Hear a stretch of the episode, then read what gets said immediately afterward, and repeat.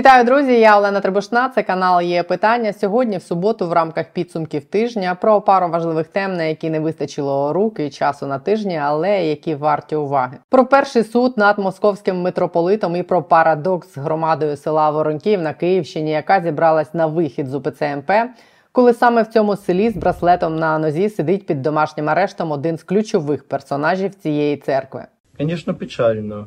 Про те, до чого домовились за цей тиждень командувачі і народні депутати в питанні повернення доплат військовим, і про те, як уряд заборонив Міністерство оборони Олексія Резнікова закуповувати міфічні послуги замість харчів для ЗСУ. Міністерство оборони насправді продовжує брехати. Цього тижня отримав перший вирок, перший з тих митрополитів УПЦ МП, у яких Служба безпеки України знайшла докази їхньої роботи на ФСБ РФ. Це колишній керівник Кіровоградської єпархії митрополит Іоасав і його секретар. Обидва публічно схвалювали захоплення частини території України росіянами, були на зв'язку. І я не про духовний зв'язок з Гундяєвим та роздмухували міжрелігійну ворожнечу в регіоні на користь країни-агресора. За даними СБУ, єпископ входив до найближчого оточення московського патріарха Кирила і координував з ним підривну діяльність. Він виконував доручення Кирила з виправдовування російської агресії та окупації східних і південних територій України, зокрема Кримського півострова. Вказівки з Москви митрополиту давали у вигляді письмових циркулярів, а також під час особистих зустрічей в Росії. За дорученням російських кураторів, псевдоукраїнські попи у своїх церквах роздавали вірянам російську пропагандистську літературу, яку друкували прямо в Росії. Під час обшуків у кабінеті Чікелі митрополита знайшли листування із московськими кураторами і книжки, в яких напад Росії на Україну в 2014 році виправдовувався, наприклад, наступним текстом. Перепрошую за мову оригіналу. Это вынудило Российскую Федерацию провести военную операцию и присоединить Крым, чтобы через Азовское море иметь выход в Средиземноморье и доступ к сфере своих интересов на Ближнем Востоке.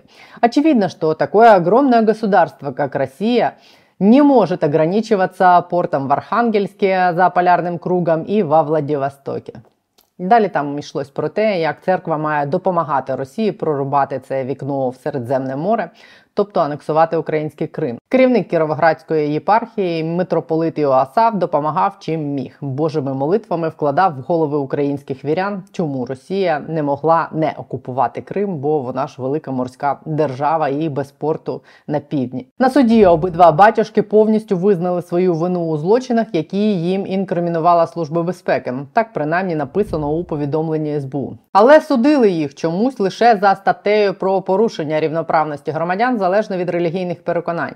І то суд врахував їм співпрацю зі слідством і дав по три роки позбавлення волі з спитовим терміном два роки, а також заборонив лише на один рік займати посади керівників релігійних управлінь та єпархій.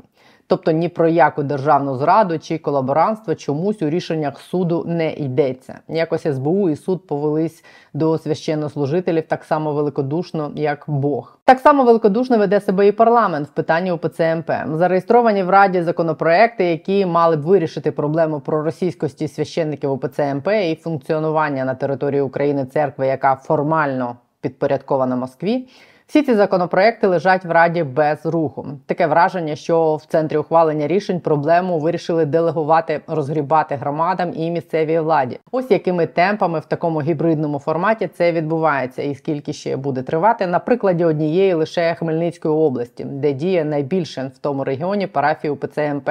782. За даними Хмельницької обласної військової адміністрації, після початку вторгнення з УПЦ МП там вийшло 183 релігійних громади. На Хмельниччині майже 2000 релігійних організацій різних конфесій, 1998. Найчисельніша після УПЦ МП Православна Українська церква 538 громад. 169 громад налічує Всеукраїнський союз церков євангельських християн-баптистів, Римо-католицька церква в Україні 153. Українська греко-католицька церква має 82 парафії там. Попри заклики до парламенту з боку представників місцевої влади різних регіонів вирішити проблему централізовано, парламент не наважується взяти на себе відповідальність поставити в цьому питанні крапку. Ця історія мала бути е, винесений хоча б один законопроект урядовий в, в цього тижня, на початку травня. Але нас переконують в тому, що немає е, голосів слух народу. Про заборону МП. Так. РПЦ я називаю їх саме таким чином. В... І от мене питання: а ми не можемо збирати голоси так само, як збирали по 5-3-5-5 про забудову в містах? Тоді ж якось нагнулися всі проголосувати, знайти ті голоси, так, добити. І коли є задача зібрати голоси або задача вказівка президента, тоді ці голоси збираються. Цього тижня чергове звернення до парламенту з проханням ухвалити нарешті закони і не перекладати проблему на громади і самих вірян. Написала Харківська обласна рада, акцентуючи на тому, що це викликає напруженість у суспільстві. Дещо комічним прикладом того, як місцевій владі доводиться українізувати проросійську церкву, стала Вороньківська територіальна громада Бориспільського району Київщини. Йдеться про той самий Вороньків, де сидить під домашнім арештом один з очільників УПЦ МП і один з найбільш одіозних її функціонерів митрополит Павло, і буде сидіти як мінімум до кінця травня. Місцева влада громади цими днями зібрала батюшок УПЦ МП і зробила м'яку пропозицію перейти до православної церкви України. За повідомленнями змі і окремих місцевих депутатів, попередньо з батюшками є порозуміння. Якщо релігійна громада виявить бажання перейти з УПЦ МП до ПЦУ, то священники цьому не будуть перешкоджати. Воронківська тергромада є однією з найбільших сільських громад на Київщині. До неї входить 10 населених пунктів і на її території 6 церков Московського патріархату.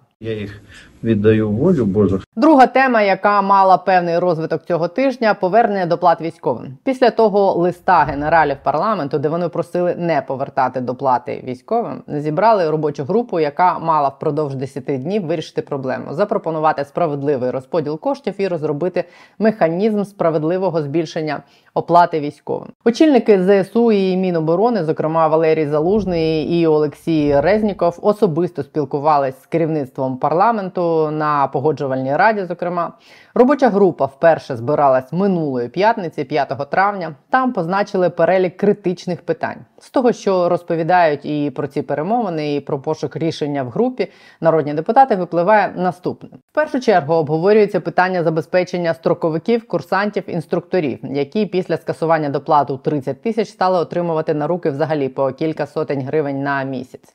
Також обговорювалася індексація зарплат в окремих підрозділах, де навіть після підвищення усім військовослужбовцям виплат взагалі підвищення не було. Зараз парламент, уряд і військове командування намагаються визначити, чи можна десь взяти додаткові кошти і як ці кошти правильно розподілити між військовими, в залежності від того, скільки коштів буде знайдено, і буде ухвалюватись рішення про перегляд виплат. В парламенті є розуміння, що військовим потрібно суттєво збільшувати доплати, але є і розуміння того, що має бути градація між доплатами в тилу і на передовій. Приблизно цього ж, судячи зі слів причетних до процесу, хоче і командування. Там, наприклад, хочуть збільшити мотивацію фінансування бійців, які на передовій або виконують завдання напряму пов'язані з передовою.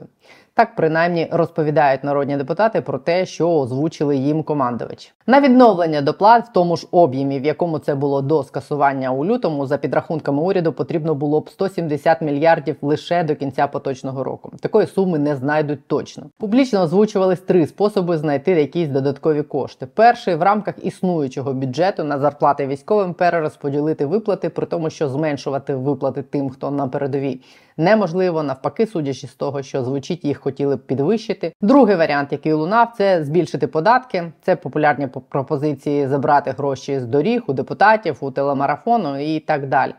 Але як я зрозуміла з пояснень на депів фінкомітету, цей шлях не дуже реалістичний, бо бюджет на оборонку це все те, що ми як країна самі зараз заробляємо. Решту потреб не на оборону покривають партнери.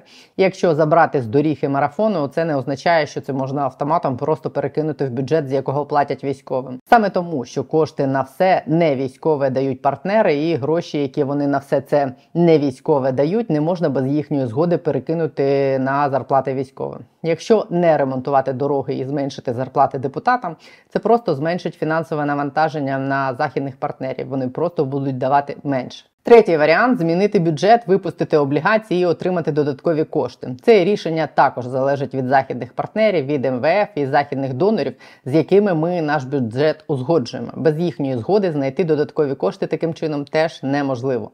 Обидва ці варіанти не є нереалістичними, але вони точно не швидкі і точно не будуть поверненням до того, як це було до скасування. Словом, станом на зараз виглядає так, що шляхом перегляду існуючого бюджету на виплати військовим будуть першочергово намагатись вирішити питання виплат курсантам, строковикам і інструкторам, можливо, також підвищення тим, хто на передовій. На вирішення ширшого питання підвищення виплат військовим загалом можуть піти місяці. Тим часом уряд цього тижня ухвалив ще одне рішення, яке має сприяти тому, щоб красти перестали на закупівлях самого міністерства оборони. 9 травня, в день Побєдобєсія, кабінет міністрів вніс зміни до постанови про особливості здійснення оборонних закупівель на період дії воєнного стану. Ключовим в цьому рішенні є те, що уряд заборонив закуповувати харчування для військових під виглядом послуг. Так і написано на сайті уряду.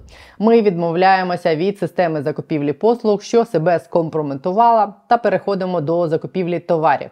Закупівля послуг залишиться в незначних обсягах і буде здійснюватись в основному для військових вузів, ліцеїв, де послуги з приготування їжі дійсно надаються. Це саме та лазівка закупівля Міністерством оборони не кілограмів картоплі чи упаковок яєць, а міфічних послуг харчування, де в заплутаних формулах ховались яйця в кілограмах і мільярди гривень, які переплачувались міністерством і текли. Набу, сподіваюсь, з'ясує колись в чиїй кишені. Міністерство оборони насправді продовжує брехати і розповідати, що ціни виправдано великі, тому що, начебто, це не, е, не товари, а послуги, тому що, начебто, частини отримують е, якусь послугу харчування. Це все не відповідає дійсності. Частини отримують продукти, конкретні яблука, конкретну моркву, картоплю і так далі, з яких вони самі формують меню, самі готують і відповідно е, навіть часто самі забирають їх із складів, і ніхто їм нічого не привозить. А міністерство продовжує наполягати, що отакий, отакий стан справ це якась послуга і тому так дорого. А коли це все вибухнуло, ти особисто вважала і, можливо, зараз вважаєш, е, чи мав би Олексій Резніков понести за це політичну відповідальність? Е, я думаю, так. В цій конкретній частині я бачу, що він як менеджер не впорався із е, власне задачею ефективно використати ті кошти, які в нас є, враховуючи, що ну для кого ні для кого ж не секрет, що е, коштів не вистачає.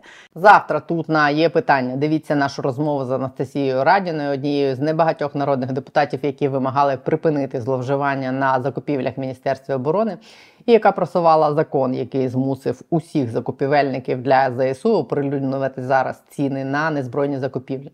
А також про те, чому парламент саботує відновлення обов'язкового декларування, так що аж навіть той самий законопроект Арахамі, який доручив після петиції ухвалити президент. Дивіться в неділю. Я ж на цьому на сьогодні поставлю крапку. Не буду сьогодні доєднуватись до усіх, хто намагався в цей тиждень розгадати, де і коли наші збройні сили почнуть контрнаступ від західних бульварних газет до російських лібералів і оленів Шойгу. Усі намагались весь тиждень розказати, откуда готовилось нападение. Просто вдвічі сильніше бажаю успіху і захисту нашим збройним силам в ці дні. Вам терпіння і оптимізму. Бережіть себе до завтра. Чекаю вас завтра. На якого біса.